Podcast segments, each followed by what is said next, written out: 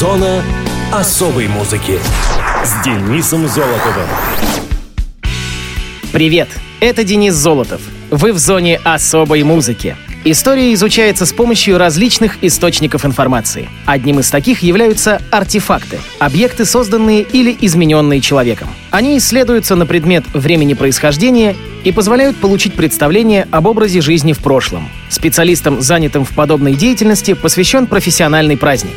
День археолога в России справляется ежегодно 15 августа. Он не является общегосударственным выходным. Праздник на официальном уровне не отмечается и отсутствует в перечне памятных дат Российской Федерации. Существует несколько версий появления Дня археолога. Их истинность, возможно, установят будущие раскопки. Ходит легенда о том, что в советские довоенные времена при проведении изысканий в Новгороде археологи решили устроить праздник в свою честь. Руководителю экспедиции Арцеховскому было заявлено, что 15 августа — день рождения Буцефала, коня Александра Македонского. Однако проверенной информации об этом нет. Предложение участников отметить дату было одобрено. Со временем обычай сохранился, а вымышленный повод оказался забытым. По другой версии, мероприятие приурочено ко дню рождения выдающейся исследовательницы трипольской культуры Татьяны Пассек. Ее открытия стали переворотом в представлениях о быте племен, живших пять тысячелетий назад между Днепром и Дунаем. День археолога имеет широкое распространение в профессиональной среде. Собравшиеся произносят поздравления, пожелания здоровья и удачи, обмениваются подарками, делятся своими достижениями.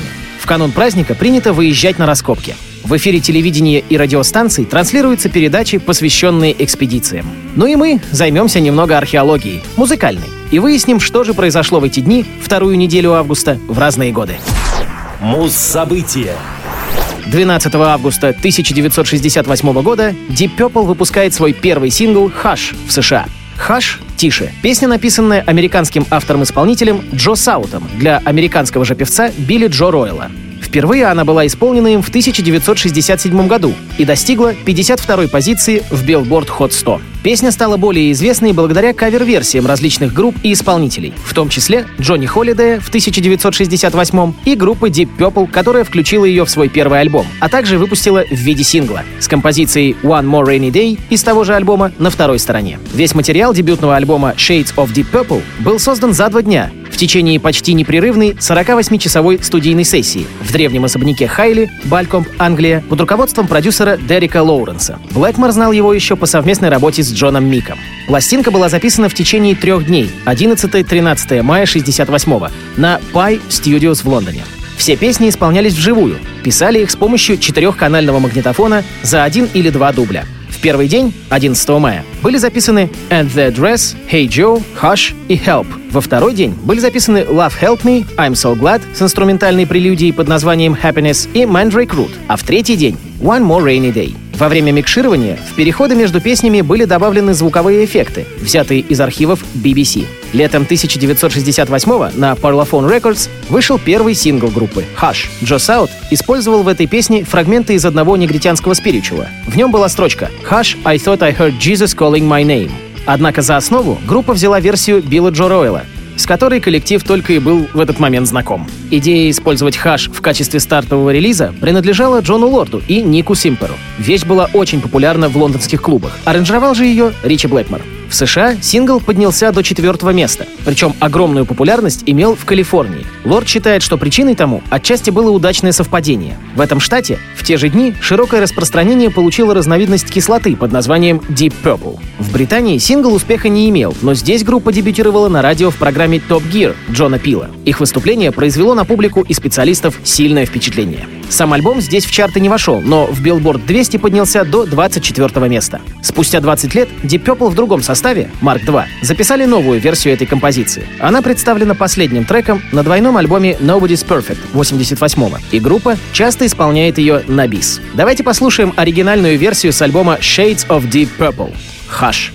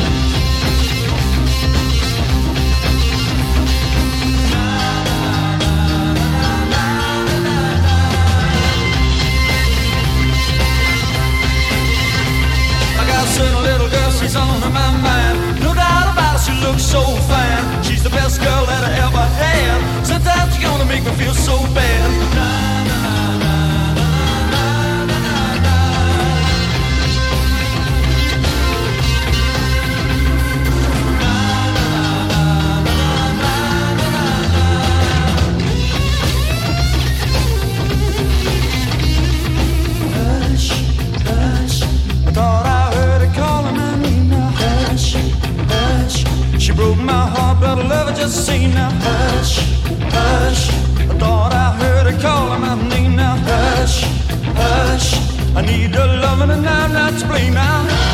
Got early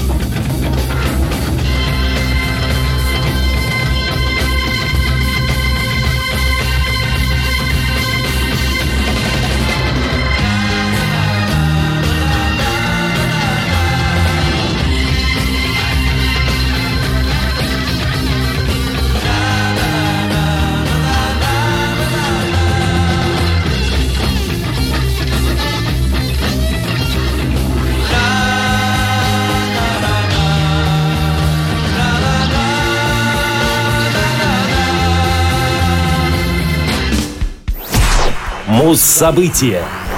13 августа 2010 года британская группа Iron Maiden выпустила альбом The Final Frontier. The Final Frontier — «Последний рубеж» — 15-й студийный альбом британского хэви-метал коллектива. Длительность альбома составляет 76 минут и 35 секунд. Он занимает второе место по продолжительности в истории группы, уступая лишь альбому The Book of Souls. В поддержку релиза прошло мировое турне под названием The Final Frontier World Tour. Над обложкой альбома, как и над некоторыми предыдущими, работал Мелвин Грант. Уже известный талисман группы, Эдди, предстает перед фанами в достаточно необычном виде, будто бы из фильма «Чужой». Маскот Iron Maiden можно наблюдать как на обложке, так и в новом клипе на первый трек Satellite 15 The Final Frontier. Впервые о новом альбоме стало известно в апреле 2009 года, когда барабанщик Ника Макбрейн в интервью Rock Radio заявил, что Iron Maiden уже заказала студию на начало 2010 года. 4 марта 2010 было известно наименование альбома и даты турне группы на лето. 5 июня на официальном веб-сайте появился счетчик с обратным отсчетом до 12.01 8 июня. К концу обратного отсчета появилась обложка нового диска, дата выпуска и список композиций.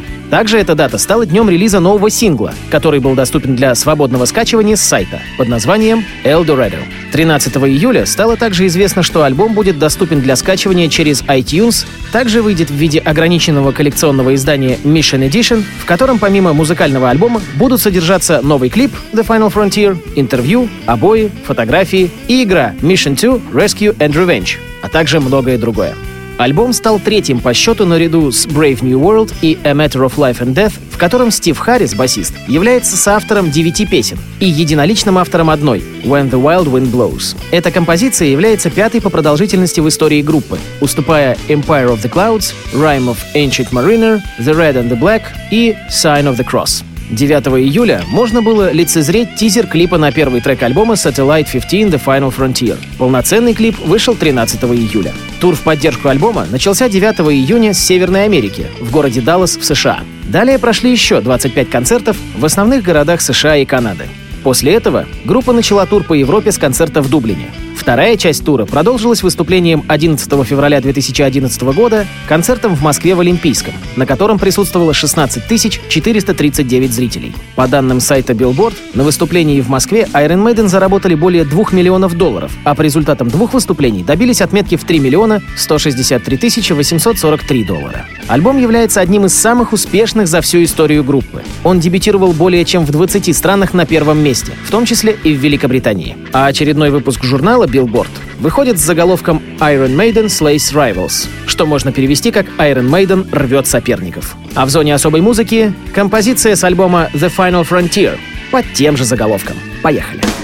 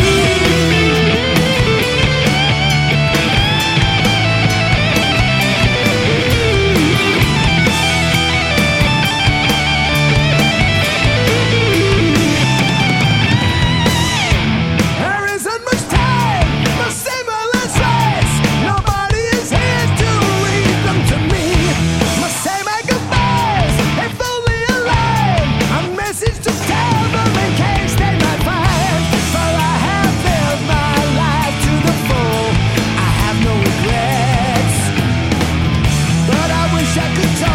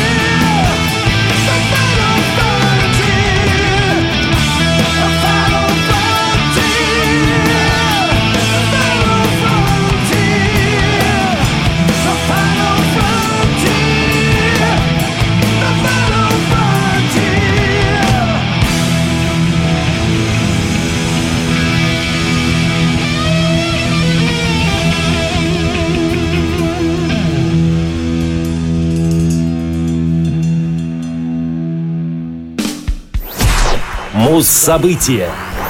14 августа 1992 года Motorhead выпустили альбом March or Die. March or Die — «Маршируй или умри» — десятый студийный альбом британской рок-группы. Также это второй и последний альбом Motorhead, выпущенный совместно со знаменитым лейблом Epic, дочерней компанией Sony. Основная концептуальная линия альбома копирует своего предшественника, 1916. Как нетрудно догадаться из названия заглавной песни, это антивоенный протест. Хотелось бы добавить, что в этом альбоме протест принял более общую форму. В заглавной песне лирика несет скорее антиполитический характер. В песне Bad Religion мы также найдем общественный протест, хотя вовсе не антихристианский, как некоторые могут подумать. Лирика направлена против последователей так называемой евангелийской церкви, которую считают сектой и отторгают как католицизм, так и православие. Евангелисты отличаются очень навязчивой и агрессивной пропагандой своих сомнительных взглядов. Возможно, живя на тот момент в Америке, Лемми столкнулся с их вербовкой. В начале 92 года группа села в студию записывать новый альбом.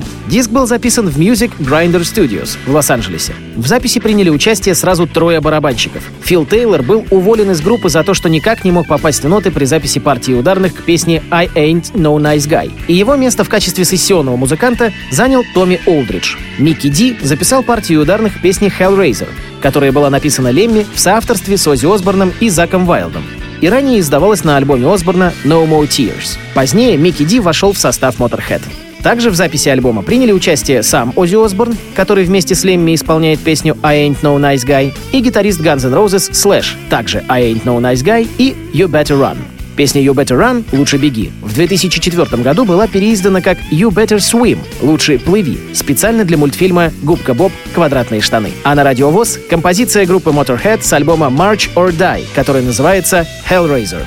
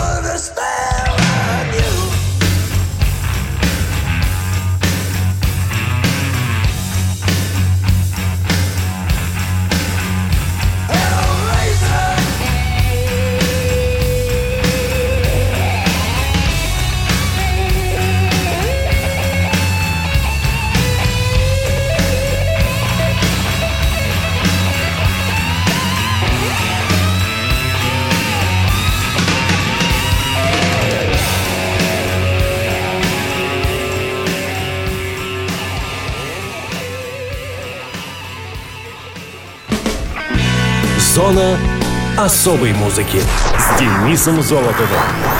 Хочешь услышать о своем любимом исполнителе? Записывай адрес зона дефис музона собака яндекс.ру. А на сегодня все. Пока.